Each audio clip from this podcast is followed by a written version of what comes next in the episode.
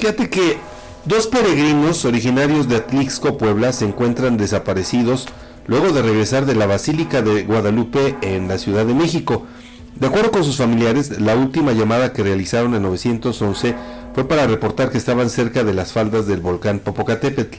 Los desaparecidos son Cristian Jair Morales y Gabriel Méndez, quienes habrían salido de la capital del país con rumbo a Atlixco el pasado fin de semana, pero durante el trayecto se perdió comunicación con ellos.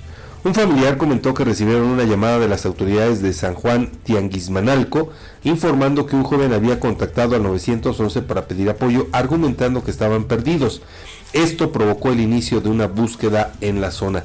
Las víctimas le comentaron al operador policial que se unieron a un grupo de peregrinos durante la noche, pero al amanecer ya no estaban y quedaron varados cerca del volcán. Llamó mi hermano al 911 que se habían perdido en el camino y que al despertar ya no había nadie, expresó el familiar.